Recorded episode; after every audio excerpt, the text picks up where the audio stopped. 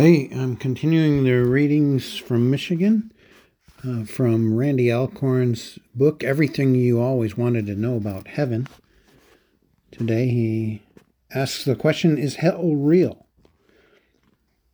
John 5 28 through 29 says, Don't be surprised.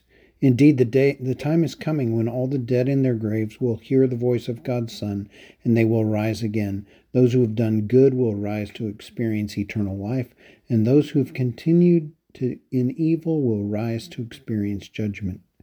And Revelation 20:15 says, "Anyone whose name was not found recorded in the book of life was thrown into the lake of fire."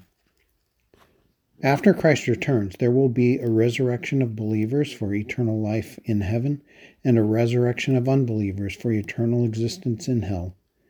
It's common to deny or ignore the clear teaching of Scripture about hell.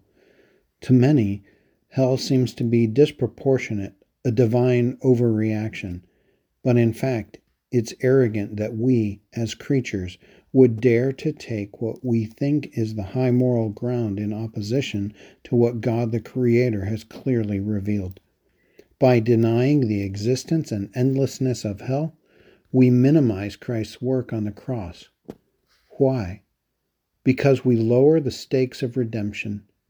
If Christ's crucifixion and resurrection didn't deliver us from an eternal hell, his work on the cross is less heroic, less potent, less consequential, and thus deserving thus less deserving of our worship and praise.